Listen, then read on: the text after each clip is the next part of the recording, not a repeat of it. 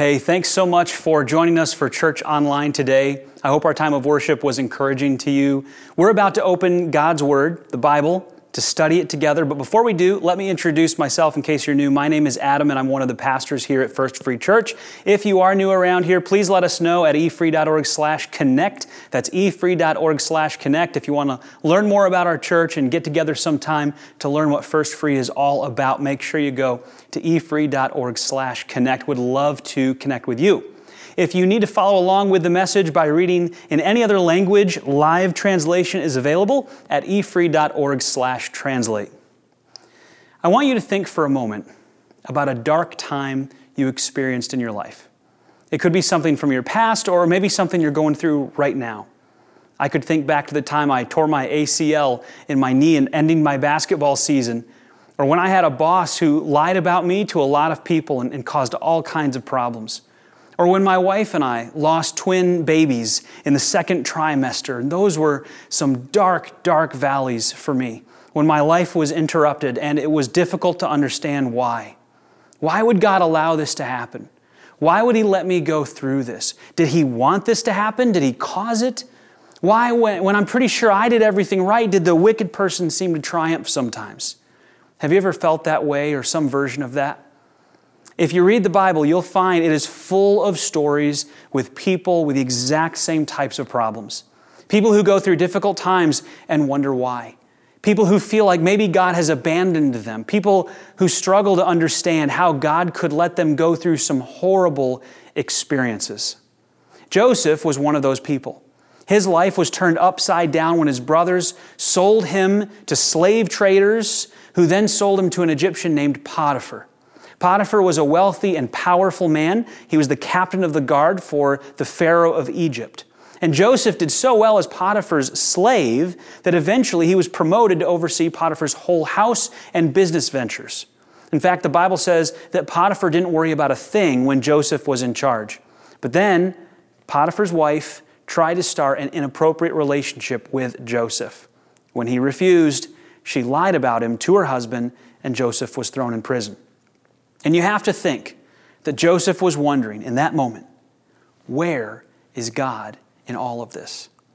Why would God allow him to experience such an unjust punishment as an innocent man? Isn't it true that when we're in the middle of a valley in our lives, it's hard to see or even imagine what things will look like on the other side of that mountain? And yet, if you think back to all the valleys you've gone through in the past, you can probably put that stuff in perspective now a lot better, a lot better than you could back then. So, we're going to look back at this valley for Joseph when he was falsely accused and imprisoned. And we're going to see if we can identify what God was doing in the middle of that and what Joseph did that we can learn to do in our valleys. We're going to start in Genesis chapter 39. So go ahead and turn there. If you've got your Bibles with you, we're going to start in verse 17 when Potiphar's wife tells her lie and falsely accuses Joseph. Here's how it goes. Then she told him, that's Potiphar, her story about Joseph. That Hebrew slave you've brought into our house tried to come in and fool around with me, she said. But when I screamed, he ran outside, leaving his cloak with me. Now, that did not happen. That was not true, but that's the story that she told. And not only did she lie about Joseph, but she tried to make it a race thing. She called him that Hebrew slave. See, Joseph was an ethnic minority living in Egypt. The Egyptians looked down on the Hebrews, and Potiphar's wife used that fact as part of her accusation against him. It was intentionally degrading and racist. Now, anytime someone tries to use race or really ethnicity. I mean, we're all one race, technically speaking, but we have different ethnic backgrounds. And anytime someone tries to use that or the way someone looks, the color of their skin or, or their culture uh, as an argument for something, you know that they can't have a solid argument. Whether it's limiting someone because of their ethnic background or giving special treatment to someone because of their ethnic background. None of that is how God wants us to operate. That's not what we read in Scripture about how He wants us to treat people. This week, I have seen racial tensions rise all over this country. You have too. We're especially aware of it because it gets amplified in the media and on social media. One of the hotspots right now, as you know, is in Minneapolis. I got an email yesterday from a pastor who lives just 10 blocks away from the third precinct where horrible things happened this week. And he's scared. He says it's like a war zone in his neighborhood. Now, I watched the video of what happened there on Monday. It brought me to tears, I'm being honest, and, and to prayer. It's horrific. It's wrong. It never should have happened. And the result is, thankfully, that most people around the country, regardless of politics, agree on this. It's wrong. And it seems like the appropriate steps have been taken to make sure that justice is happening there. I'm not going to get into any more of the details here. You can go look that up if you want. Right now, I don't know if the incident was actually motivated by race or not. Either way, racial tension has been the result. And now the death of one person has led to the death of more people. An act of brutality has led to more violence. And that's not the only incident that we've seen the last couple of weeks hit the national media that has brought to the surface questions about racism.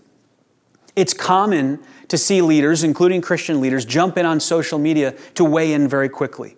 And I tend not to do that for, for several reasons. I'll just give you a few of them. First, we never know the full story right away and more information always comes out later.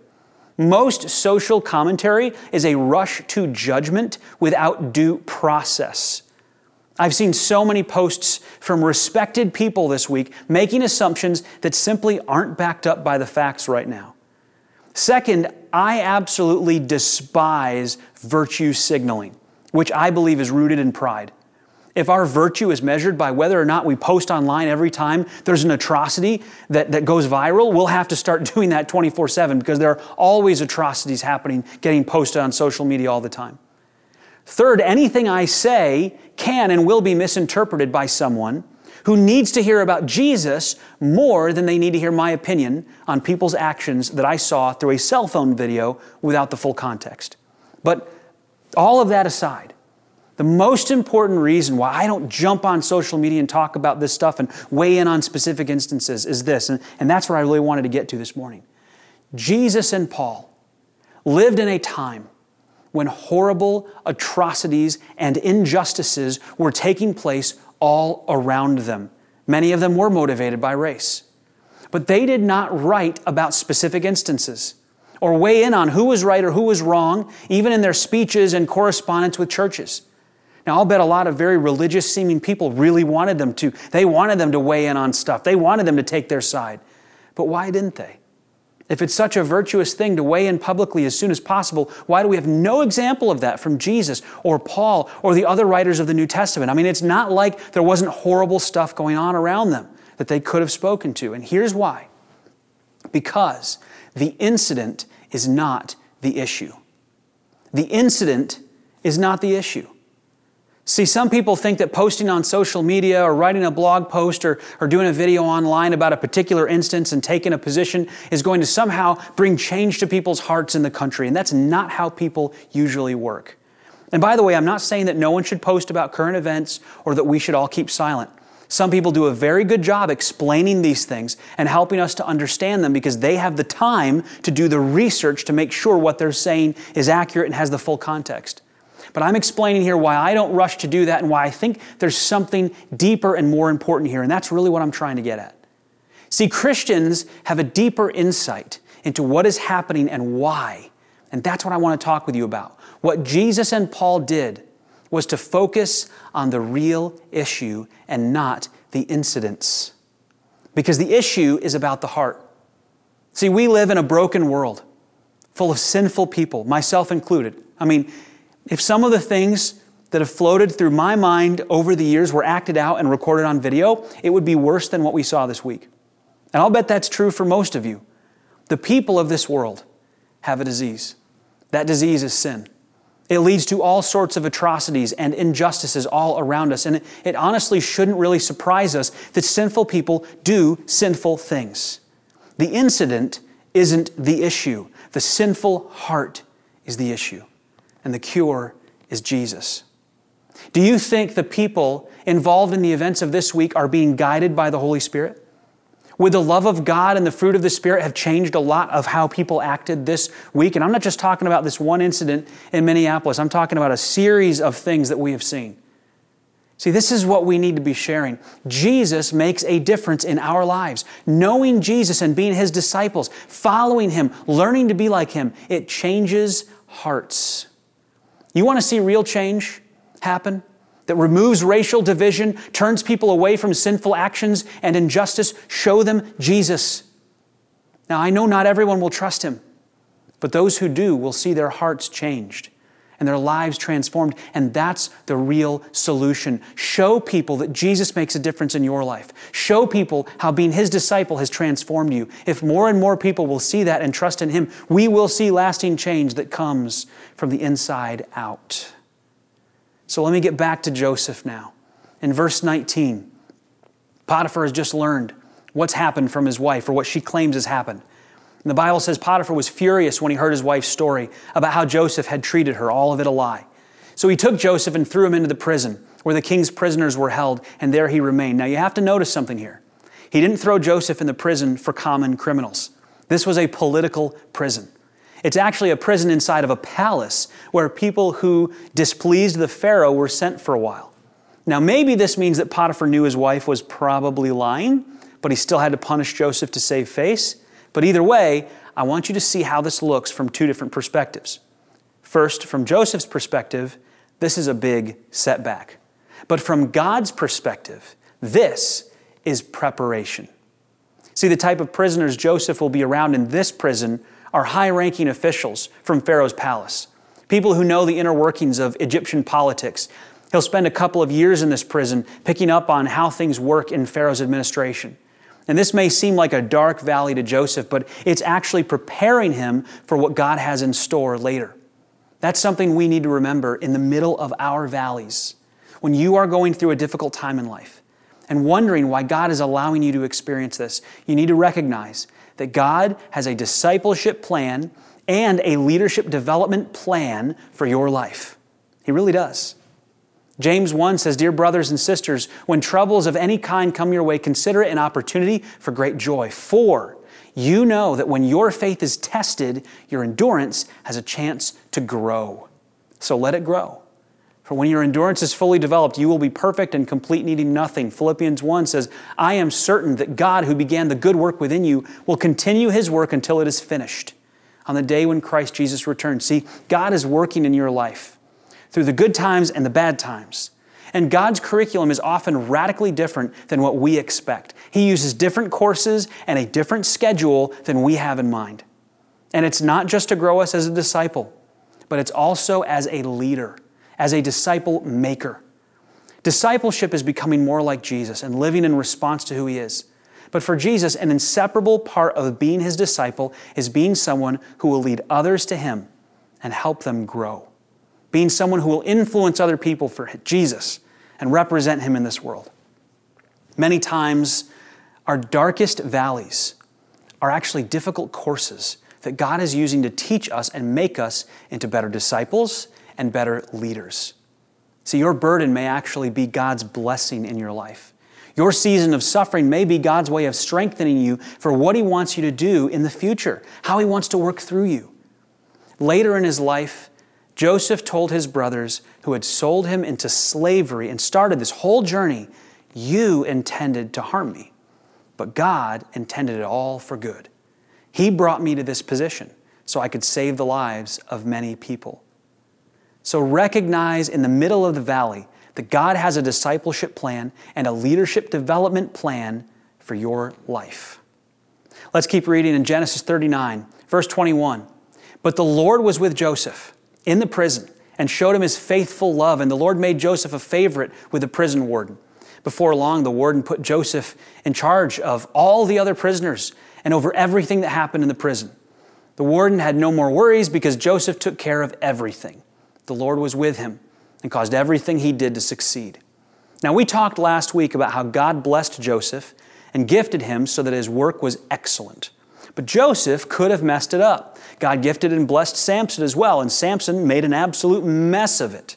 So Joseph could have wallowed in misery in that prison there, but he worked hard and he stayed faithful to God despite his circumstances. Now we know specifically that Joseph remained faithful to God, and here's how The Bible says sometime later, Pharaoh's chief cupbearer and chief baker offended their royal master. Pharaoh became angry with these two officials and he put them in the prison where Joseph was in the palace of the captain of the guard. Now, we don't know if that captain of the guard was Potiphar or if there was a new captain of the guard at this point. The Bible doesn't tell us. They remained in prison for quite some time, and the captain of the guard, whoever that was, assigned them to Joseph, who looked after them. Now, the chief cupbearer and chief baker don't just serve Pharaoh his food and drink. These are important officials who protect the Pharaoh from assassination by poisoning. They also understand the inner workings of the palace. Their positions require the complete trust of the Pharaoh, which is probably why they're in this prison. Something happened that caused him to question whether he could trust them. Maybe he got sick and thought one of them tried to poison him. While they were in prison, Pharaoh's cupbearer and baker each had a dream one night, and each dream had its own meaning. When Joseph saw them the next morning, he noticed that they both looked upset. Why do you look so worried today? He asked them. And they replied, We both had dreams last night, but no one can tell us what they mean. It's not as common today, but back then a lot of people thought dreams were how the gods communicated with people. Archaeologists have uncovered dream books in Egypt where they explained how to interpret dreams. This was like the scientific literature of the day. They even gave examples of dreams that you could read and kind of practice on. Interpreting dreams was a skill that could be learned, sort of like fortune telling or writing horoscopes. But when these guys tried to get their dreams interpreted, no one could tell them what they meant. Now, Joseph hears this and says what is probably my favorite line in the entire story of Joseph Interpreting dreams is God's business, Joseph replied. Go ahead and tell me your dreams. That's such an awesome statement, isn't it? Oh, you went to those dream interpreters and thought you'd get the truth? Interpreting dreams is God's business.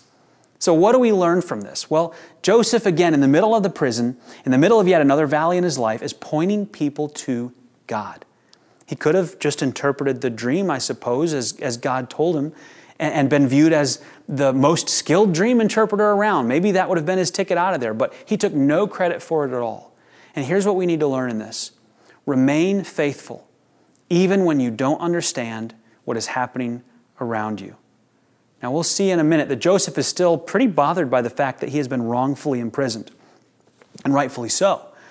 But instead of bitterness, he has shown excellence. Instead of becoming angry, he's serving people. Instead of forgetting about God, he's clinging to God. 1 Peter 5 says, So humble yourselves under the mighty power of God. And at the right time, he will lift you up in honor. Give all your worries and cares to God, for he cares about you. And Hebrews 13 says, Don't love money, be satisfied with what you have, for God has said, I will never fail you. I will never abandon you.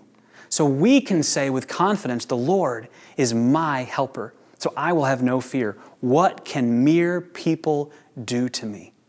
This is the attitude we need to have in the valleys of life.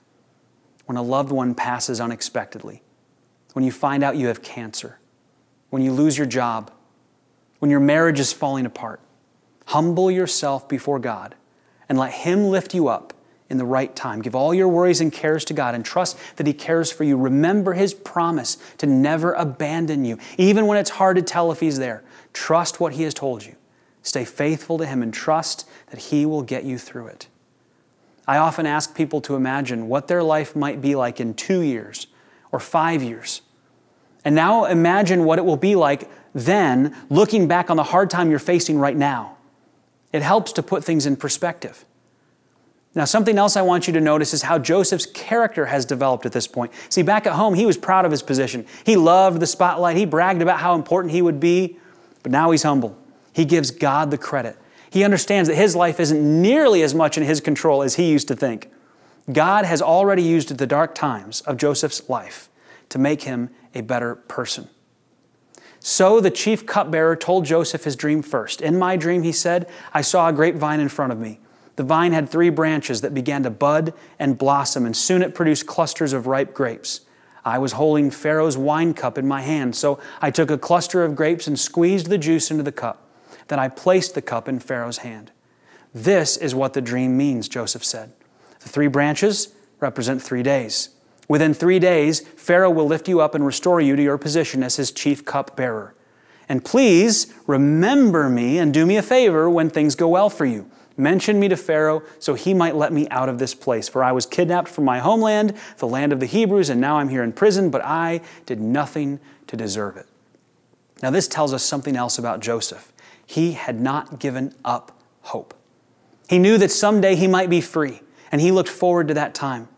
Sometimes the biggest struggle for us in the middle of the valley is to believe that there is something better waiting for us.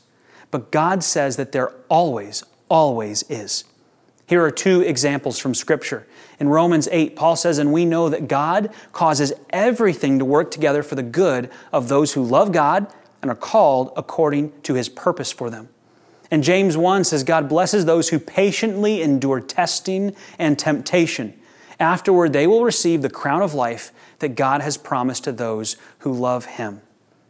Listen, no matter what you are facing right now, there is hope on the other side. Now, some of you know exactly what I'm talking about because some of you have experienced deep personal loss or hardship. And as difficult as that was, you can look back today and say, I, I would never want to go through that again. But God was really faithful to me in that time, even when I didn't always realize it. In fact, I would say I'm a better person today because of what God taught me in that valley. And even if your life here ends in the middle of a valley, there's still hope on the other side. For those who patiently endure and love God, there's a crown of life waiting even after death. There are always better things ahead, reasons to hope, reasons to be faithful to God no matter what is going on around you. So when the chief baker saw that Joseph had given the first dream such a positive interpretation, he said to Joseph, I had a dream too. In my dream, there were three baskets of white pastry stacked on my head.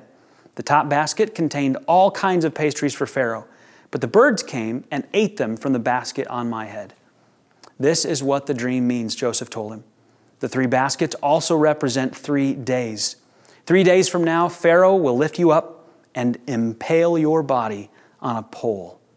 Then birds will come and peck away at your flesh. Pharaoh's birthday came three days later, and he prepared a banquet for all his officials and staff. He summoned his chief cupbearer and chief baker to join the other officials, took them out of the prison. He then restored the chief cupbearer to his former position, so he could again hand Pharaoh his cup. But Pharaoh impaled the chief baker, just as Joseph had predicted when he interpreted his dream. Pharaoh's chief cupbearer, however, forgot all about Joseph, never giving him another thought. It's a disappointing end to this chapter of Joseph's life. This man that Joseph gave hope forgot all about him as soon as he got out of prison. He could have helped an innocent man go free, but he didn't even remember the guy who interpreted his dream directly from God. Joseph will spend two more full years in prison. But knowing what we know now about his character, how do you think he spent those years? Seeing how God has developed him through valley after valley, do you think those two years were a waste of his life or further development by God to prepare him for the future?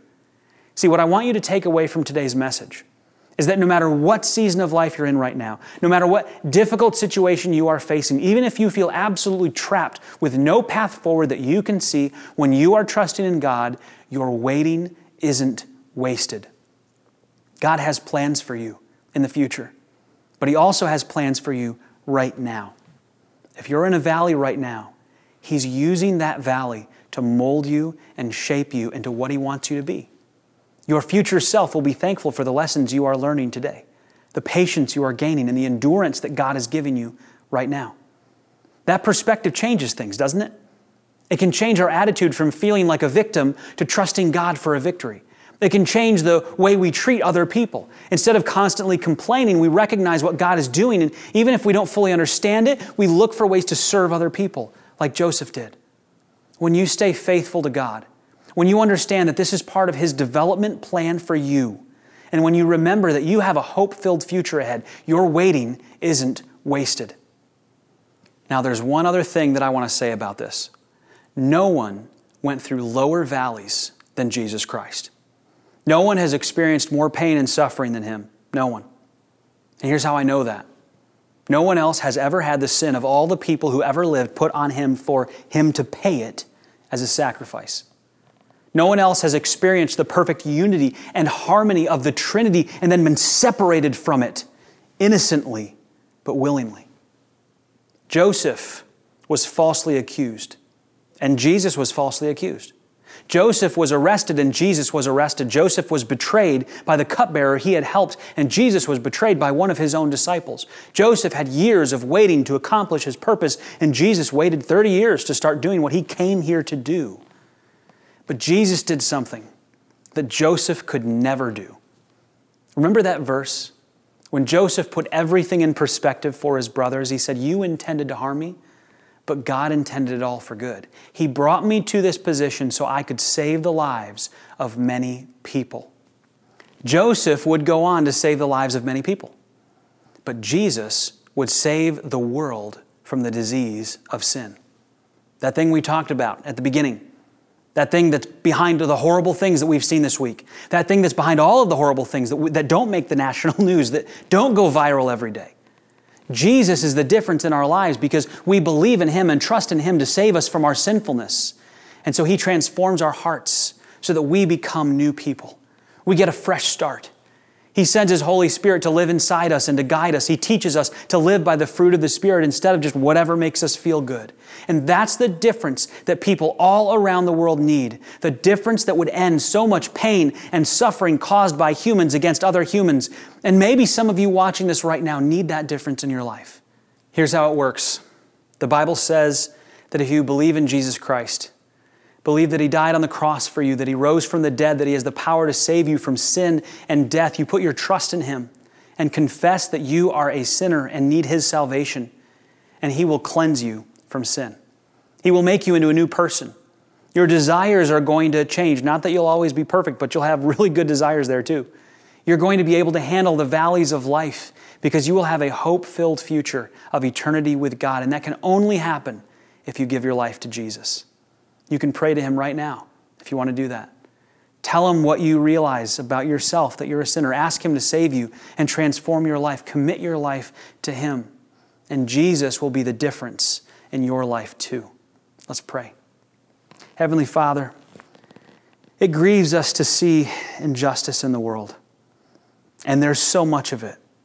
We are sinful people we sin against you. We have sinful thoughts, and those turn into sinful actions. And, and Lord, as much as that breaks our hearts, we recognize that the root cause of this isn't just the actions of some people against other people, but it's the sinfulness of, of all people. It's the sinfulness that exists in this world, this disease of sin. And Lord, we need you to come and take it away from us. And so, God, I trust in you. And I pray that everyone watching this is trusting in you for their salvation. And, and, Lord, I pray that you would help us to focus on you when we go through these dark valleys of life. Lord, help us to keep our eyes fixed on you. Help us to remember the hope that we have in you. Help us to remain faithful to you, God. And help us to see, maybe not perfectly, but just a glimpse of how you're using the valley in our life as a way to develop us and grow us into what you want us to be. And we pray this in Jesus' name. Amen.